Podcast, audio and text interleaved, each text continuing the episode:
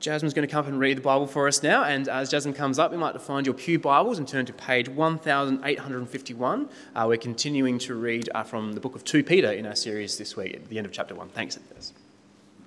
For we did not follow cleverly devised stories when we told you about the coming of our Lord Jesus Christ in power, but we were eyewitnesses of his majesty. He received honour and glory from God the Father when his voice came to him from the ma- from the majestic glory, saying, "This is my Son whom I love. With him I am well pleased." We ourselves heard this voice that came from heaven when we were with him on the sacred mountain. We also have the prophetic message as someone completely reliable, and you will do well to pay attention to it, as to a light shining in a dark place, until the day dawns and the morning star rises in your hearts. Above all, you must understand that no prophecy of Scripture came about by the prophet's own interpretation of things. For prophecy never had its origin in the human will, but prophets, through human, though human, spoke from God as they were carried along by the Holy Spirit. Well, thanks, Jazz. Uh, if we haven't met before, my name is Matt, and I'm one of the pastors here part-time, and it's great to be with you this morning as we continue to look at the book of Second Peter together. Um, two things actually get me really excited as I stand up before you here today. Uh, I'm very thankful to God as I look out at some dear brothers and sisters in Christ who I've had the immense privilege of partnering with in the gospel for many years together. Uh, but equally, I'm always excited to stand up here and look at so many faces I don't know and have the wonderful privilege of meeting uh, new people uh, with us here today. We plant churches like this to meet new people, and as you've heard, as we reflected in the Life series, to uh, introduce many people to Jesus for the first time, or to help people think through church and Jesus for the first time in a long time. So to see so many people here today on Mother's Day uh, is super exciting. So if you don't know me, uh, probably the most important thing that you need to know about me is that God uh, convicted me of my sin almost twenty-six years ago, in a cheap hotel room in Athens all by myself after I'd held him at a distance for many years. Uh, I said to God, "I know I can't make myself right with you, but I trust that Jesus can." And from that point to returning to Australia, I was on the ro- road as a solo backpacker uh, across Europe, working in Scotland, then travelling across North America, Africa, back to Europe, back to Africa. And I returned to Australia in nineteen ninety-nine to start university, and I was in the hunt for my first home church. Uh, because on the road, as you're travelling around, you never really have a home church. I had zero uh, idea of uh, denominations and distinctives as a new Christian as I travel around, so I would just drop into different places. Some week I'd think, wow, it feels like a rock concert this week. Uh, other times, you, then you'd walk into a very different church the next week and think, why is the guy up the front wearing a dress? What's with all the bells and smells? And uh, by the time I got back uh, to do uni in Adelaide, I set about finding a new church, and I tried a number. And what struck me most about Trinity Church Adelaide was that they read a chunk of the Bible, worked through it for about half an hour or so in a way that then made sense to me, and I felt like I learned more about the passage. But most importantly, they applied it to my life and to my heart. And I really loved it because it hadn't been my normal experience having such a, a wide array of uh, church visitations uh, across the world in my first eighteen months as a Christian. Uh, it was some weeks later that a Christian friend asked me how I was going, finding a home church. And I said, "I'm thinking about joining Trinity." And they said, "Okay, the thing you need to know about Trinity is they actually believe the Bible is God's word to us, and you need to be okay with that if you're going to go there." And the tone, which I probably haven't represented well, it was fairly clear, though, that I shouldn't be okay with that. And it was an awkward moment uh, because my face is very proficient at telling you exactly what I'm thinking without saying anything. So with a look that conveyed kind of bewilderment and a little disdain, like... This won't translate on the uh, podcast, by the way, but yeah. I said, "Why would I not be okay with that?" He backpedaled, you know, just making sure you knew. And over the years, it's come to bear how different uh, view of the Christian life is. Uh, long-time Trinity member or brand new here today, I want to put it to you that a church's view on Scripture is the most critical factor that you should take into account when joining a new church, because it shapes everything about the Christian life. If you're here today thinking through Jesus for the first time or uh, checking out Church and Jesus for the first time in a long time, my hope that this is a really helpful sermon for you to get to know us. And if you've been following Jesus long time or short, I think there's enough happening in the church, both globally and locally, that we're moving into a pretty crucial time to be super clear on what we stand for. And even uh, without knowing where this sermon was going, I've already had one of those conversations uh, this morning that I was really encouraged by. We're in the book of Second Peter, and as we saw last week, in response to God's grace to us in Jesus, giving uh, the Christian a faith in Jesus that's equally as precious as those who first saw and were eyewitnesses of Jesus' time here on earth with his closest friends and apostles, we're told we have the same relationship with Jesus as they did. We're encouraged, as we got underway in Second Peter one, that God has equipped us with everything we need to live a godly, productive, and fruitful life, and that we're to expend great energy in pursuing this. And that Peter is making every effort that after his departure, the death that he knows is coming soon, that every generation after his, like ours, that have not been eyewitnesses to Christ as he's, as he was, he's expending great energy that we would know and be able to recall these great truths about Jesus and how we're called to live as his disciples, stable and secure in this, in this world. As we look forward to what Peter promised us, that entrance and rich welcome into the kingdom of our Lord and Saviour Jesus in all of its fullness. Coming to today's reading, Peter kind of, uh, what sort of dawningly becomes obvious, reveals his heart's purpose for writing. He reveals a deep concern about false teachers that lead people away from the truth about Christ to their destruction. Peter is combating an assertion from his opponents as he kind of kicks off in today's reading, verse sixteen. You can you can feel the he's saying something in response to us, because he says, "For we do not so for we did not follow cleverly devised stories when we told you about the coming of our Lord Jesus Christ in power, but we were eyewitnesses of his majesty." Peter here is referring to the apostles' teaching, and indeed flowing from Jesus, about the second coming of Christ. He's aware that many are mocking the disciples, the, uh, the apostles' uh, teaching that Jesus will return and make all things new, bringing the final judgment of God and rescuing his people. And chapter three makes it clear that that's what's being challenged. So Peter weighs in, not in his own defense, but to defend and affirm the young church's trust that Jesus is indeed the centerpiece of God's plans.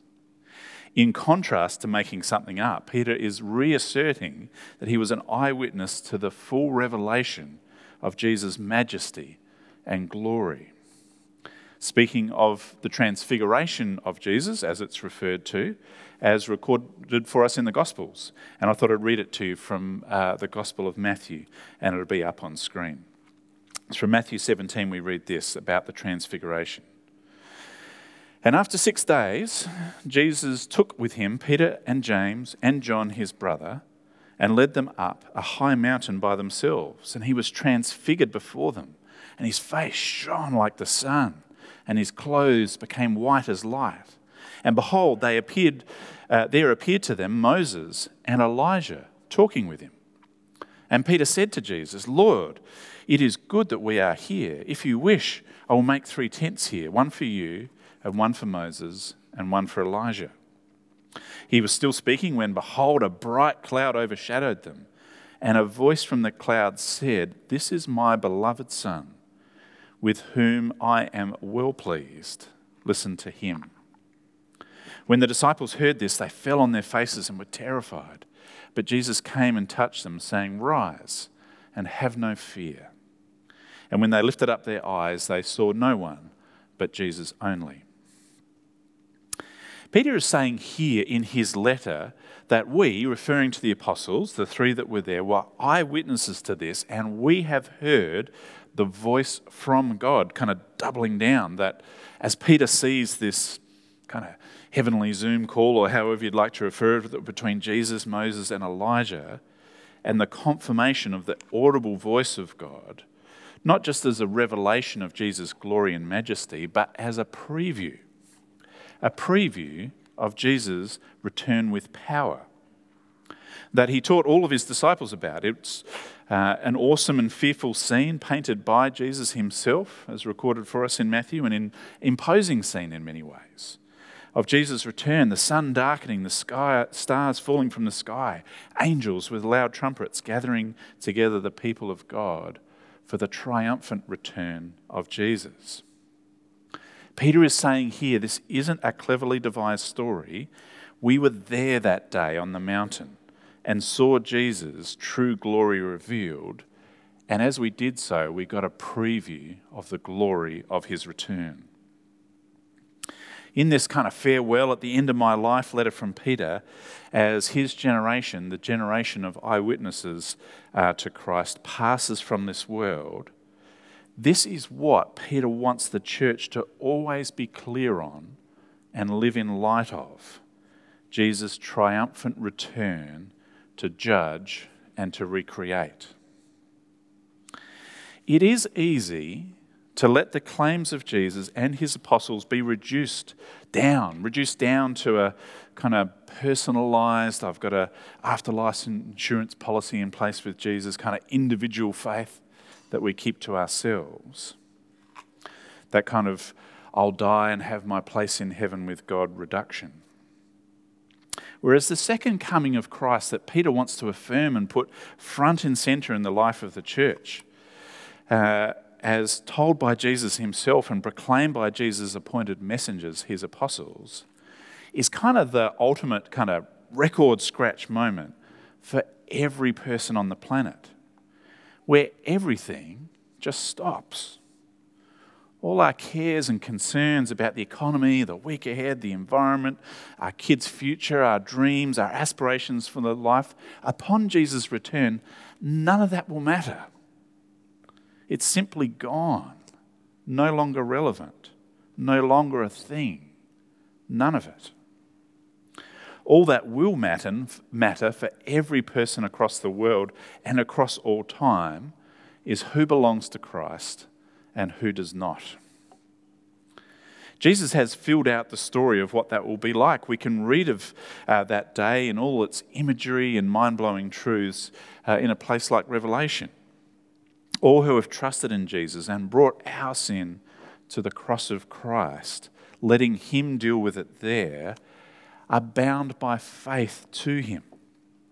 A glorious heaven in the sorry, a glorious eternity in the new heavens and earth awaits. Every tear wiped away from our eyes, and the joy of being with God, seeing by sight what we trust by faith, that joy of being with God, unsort of filtered, unrestrained, will be our joy for all time. Yet for those who reject the Son, there will be no other remedy. Eternal separation from the God who gives us all good things and judgment. Heaven and hell really do hang in the balance. Yet God's heart towards his world is clear. As Peter will go on to say later in his letter in chapter three, verse nine, the Lord is not slow to fulfill this promise about this coming, as some count slowness, but is patient towards you, not wishing that any should perish, but that all should reach repentance. We are a people called to be sure of and live in the light of Jesus' return. Peter has a preview, and he wants you and I to know. I'll apply how much that shapes our church life today in a minute, but for now, let's deal with Peter's next point as they kind of go together from verse nineteen. Read along in the Bibles there from verse nineteen.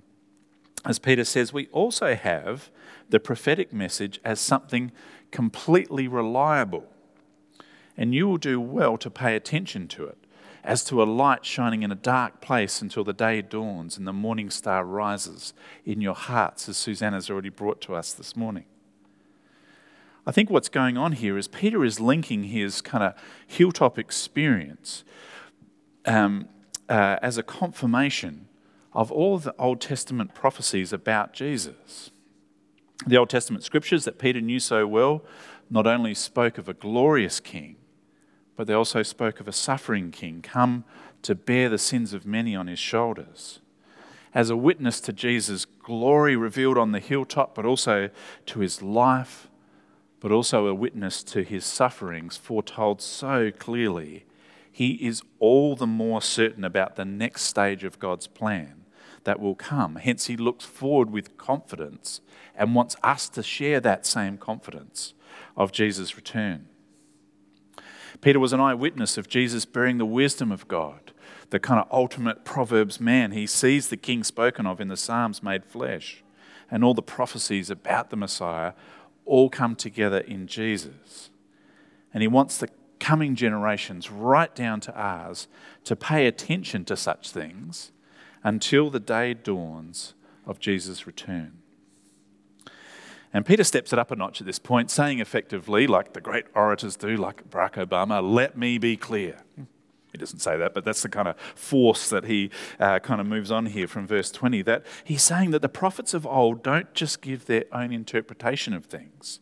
Read with me from verse twenty-one, as he says, "For prophecy never had its origin in the human will, but prophets, though human, spoke from God as they were carried along by the Holy Spirit." To strengthen the church's trust in the return of Jesus, Peter says God was clear on announcing his plans well in advance. The Old Testament scriptures are God's Spirit-given words that were clear the suffering, servant, and glorious King Jesus would come. We've witnessed his glory, Peter says. We've witnessed his sufferings. So be confident on the next part of the plan that Jesus' return will come. And as a very kind of important aside from today's passage, we can also be clear, Peter sees the New Testament scriptures in the same way. If you've got your Bible there, flip over a couple of pages to page eighteen fifty-three to Second Peter three, verse two. Page eighteen fifty-three, Second Peter three, verse two, where Peter says that you should remember the predictions of the holy prophets and the commandment of the Lord and Saviour through your apostles. He's saying here very clearly, he's speaking with Jesus' authority. I speak God's words to you as one in the same line of God's spokesman, says Peter. In verse sixteen, uh, just on that same page, he speaks of people twisting the Apostle Paul's letters and distorting them, like they do the other scriptures. And if you take note there, they've given a, a capital S quite correctly to scriptures in our Bibles to be clear that the word Peter used here conveyed his intent that we see Paul's writings on par with the prophets as well as the scriptures, Old Testament and New.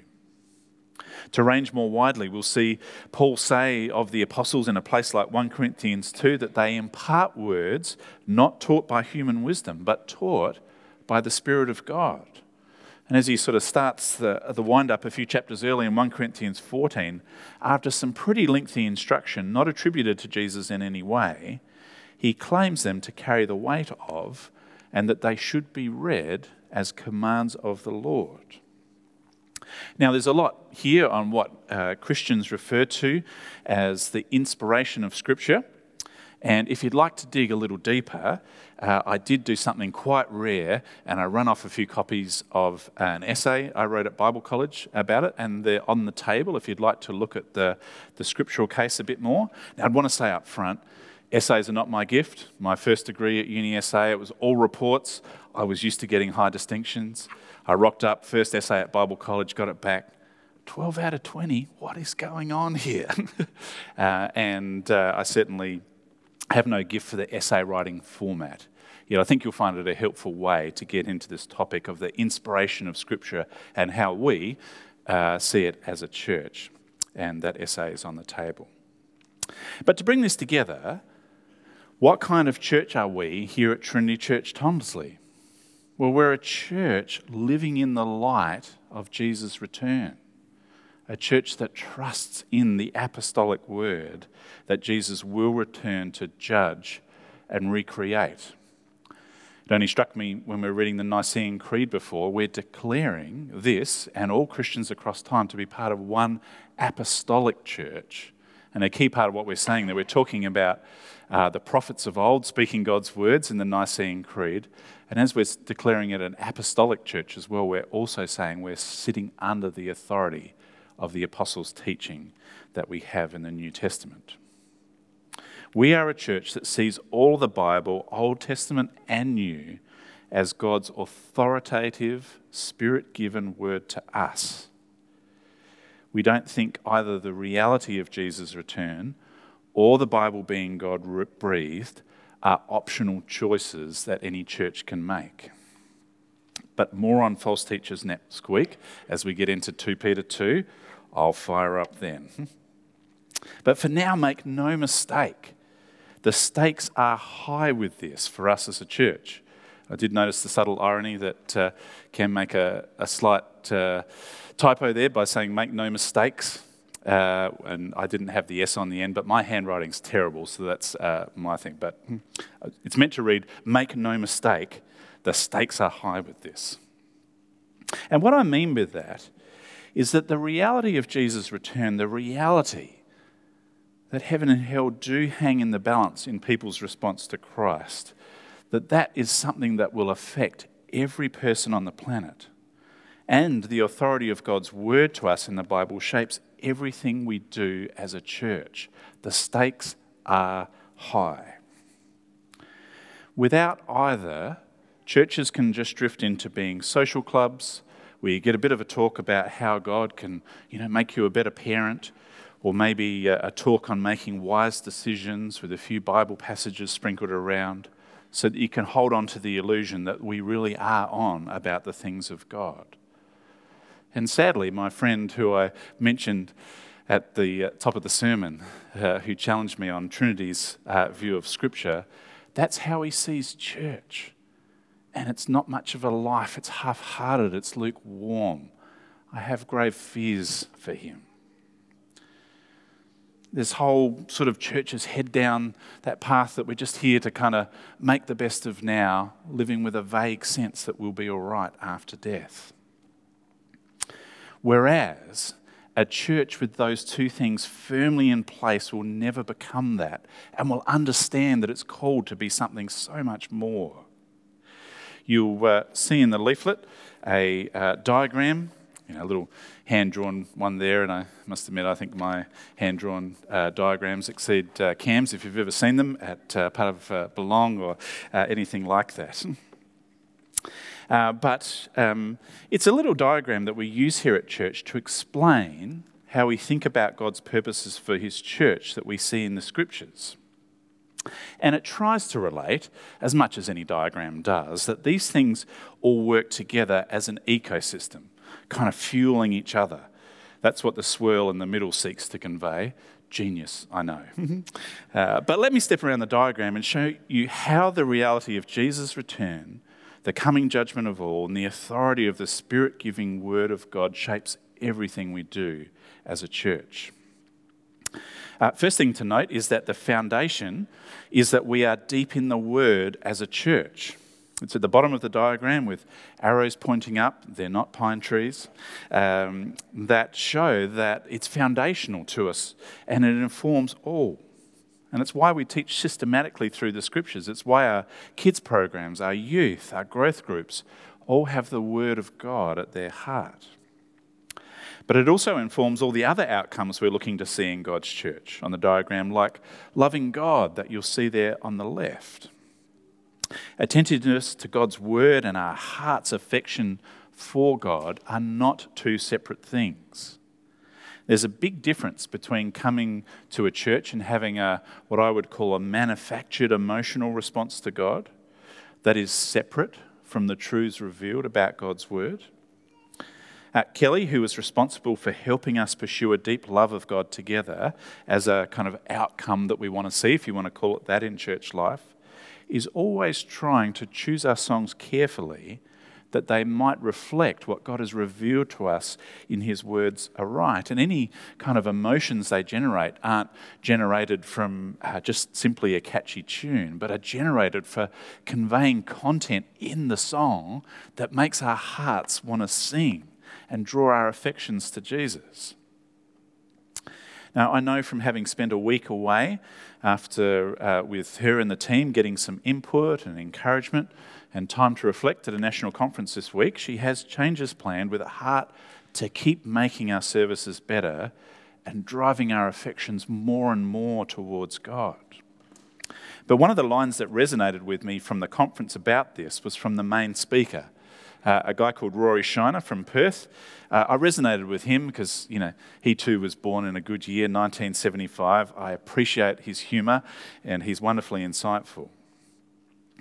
But he said, as part of the conference, in just talking about our heart's response to God, our love for him, he said, I don't, you know, he's forty-seven, like me, and he just doesn't think he's going to make it to the end purely on kind of intellectual assent.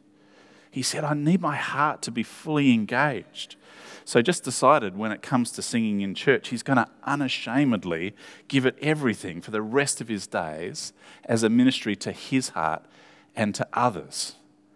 I thought, that's beautiful. Like, in, in a different way, that gives voice to, you know, my choice uh, a few years ago. If you've ever had the great displeasure of uh, sitting right in front of me, you will know that I don't have the greatest voice. I can hold a tune, but I really try and sing with heart engaged to draw air into the lungs and force it out so people can actually see me heart engaged singing the praises of God. We need ah, that heart engagement together, and it needs to flow out of singing truths about God that make our hearts sing. Christians love God because he has set aside us to be his forever. We need not fear his judgment upon his return because he has dealt with our sin on the cross. So that day we will be singing, and because we'll be singing on that day, that's why we sing today. This is actually a difficult space to hear each other sing, but we've had our days where I've been sitting down the front and felt so encouraged by you all, so I know it's possible. So because of the truths revealed to us in uh, Scripture, sing. Draw deep breath into your lungs, force it out, whether you've got a, a wonderful voice like, you know, Tom's or, or Kelly's, or just a, you know, middling, passable, you know, twelve out of twenty voice uh, like me, but sing with your heart engaged.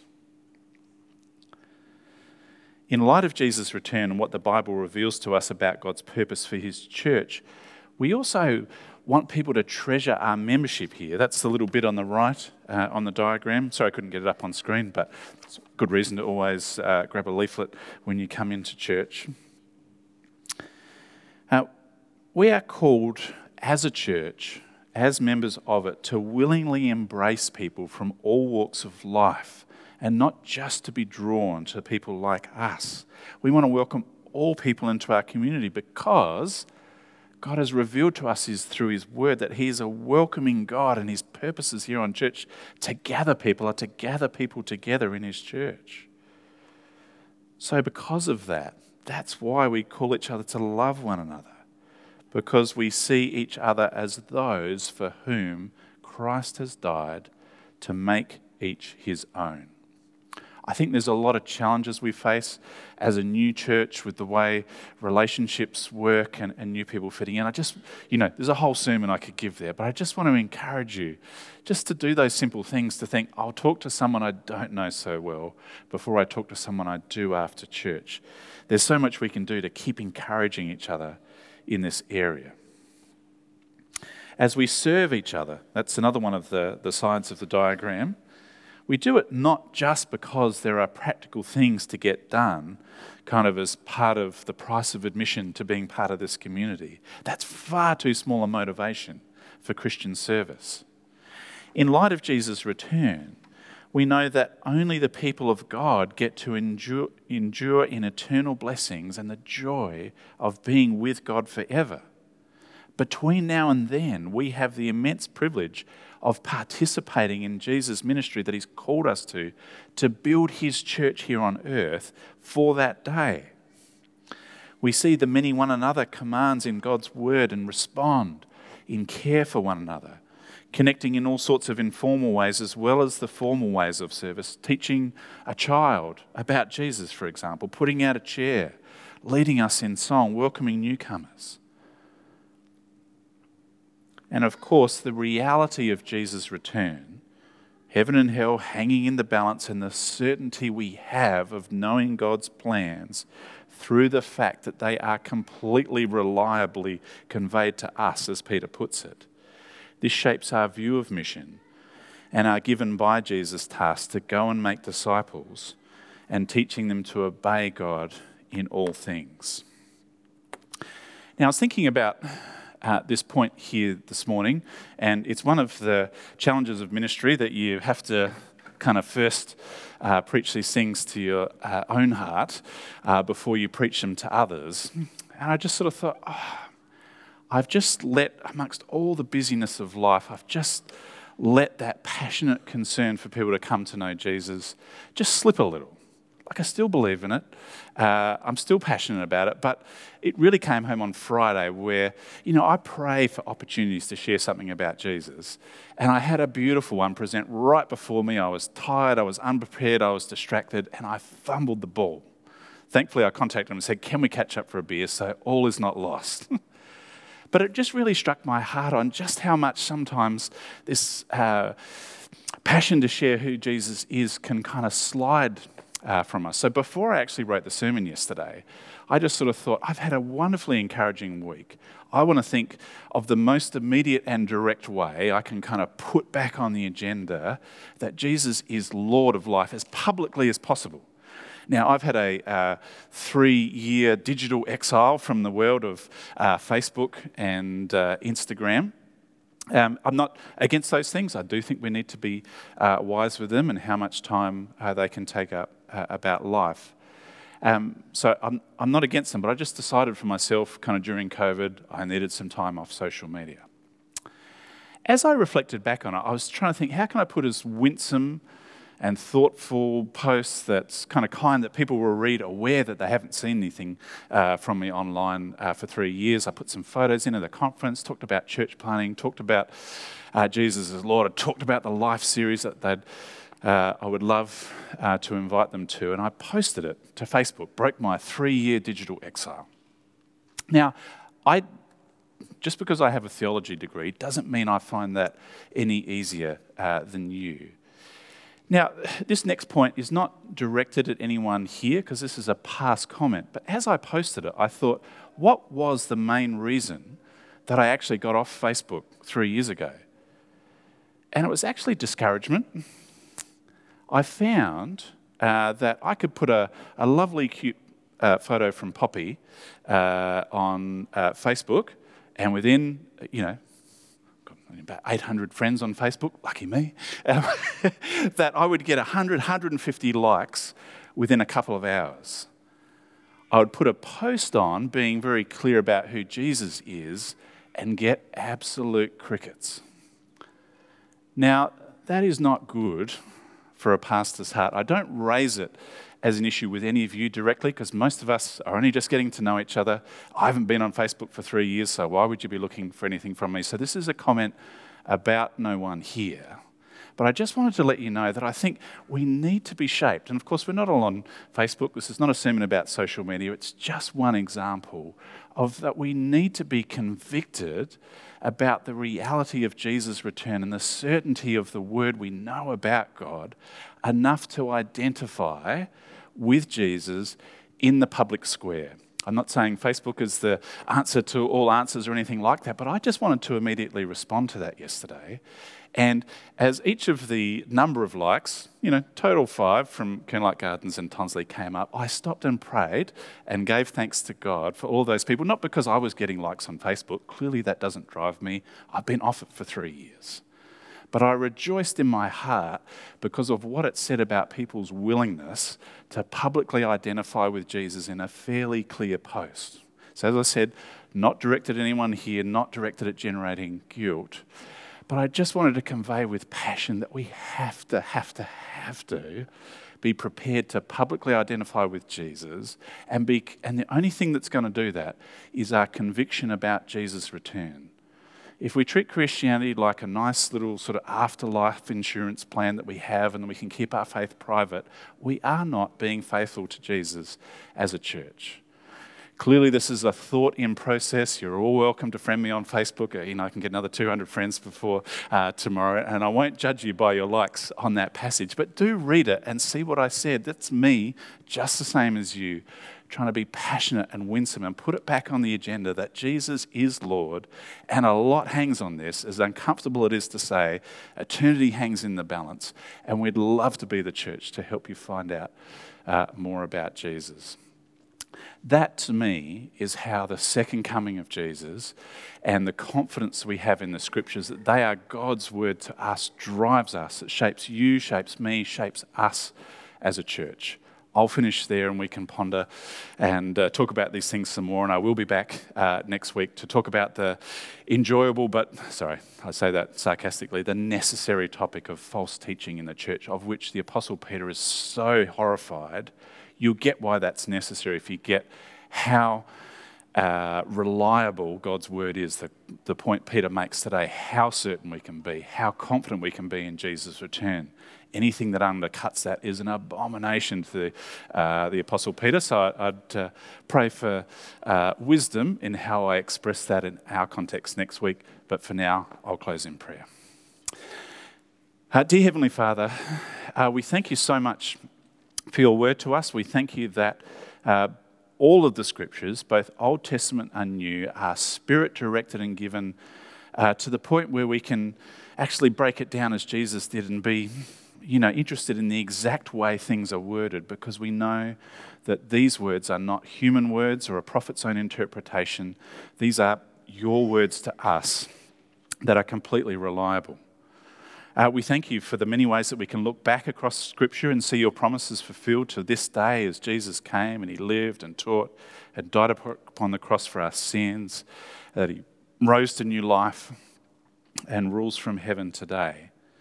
Uh, we pray, Lord, that the confidence with which we can look back gives us the same confidence as we look forward to Jesus' second coming, when all things will be made new. Uh, yet that as ju- Jesus will bring his final judgment and gather only those to him who have willingly bent the knee to our glorious, our majestic, our suffering servant King Jesus.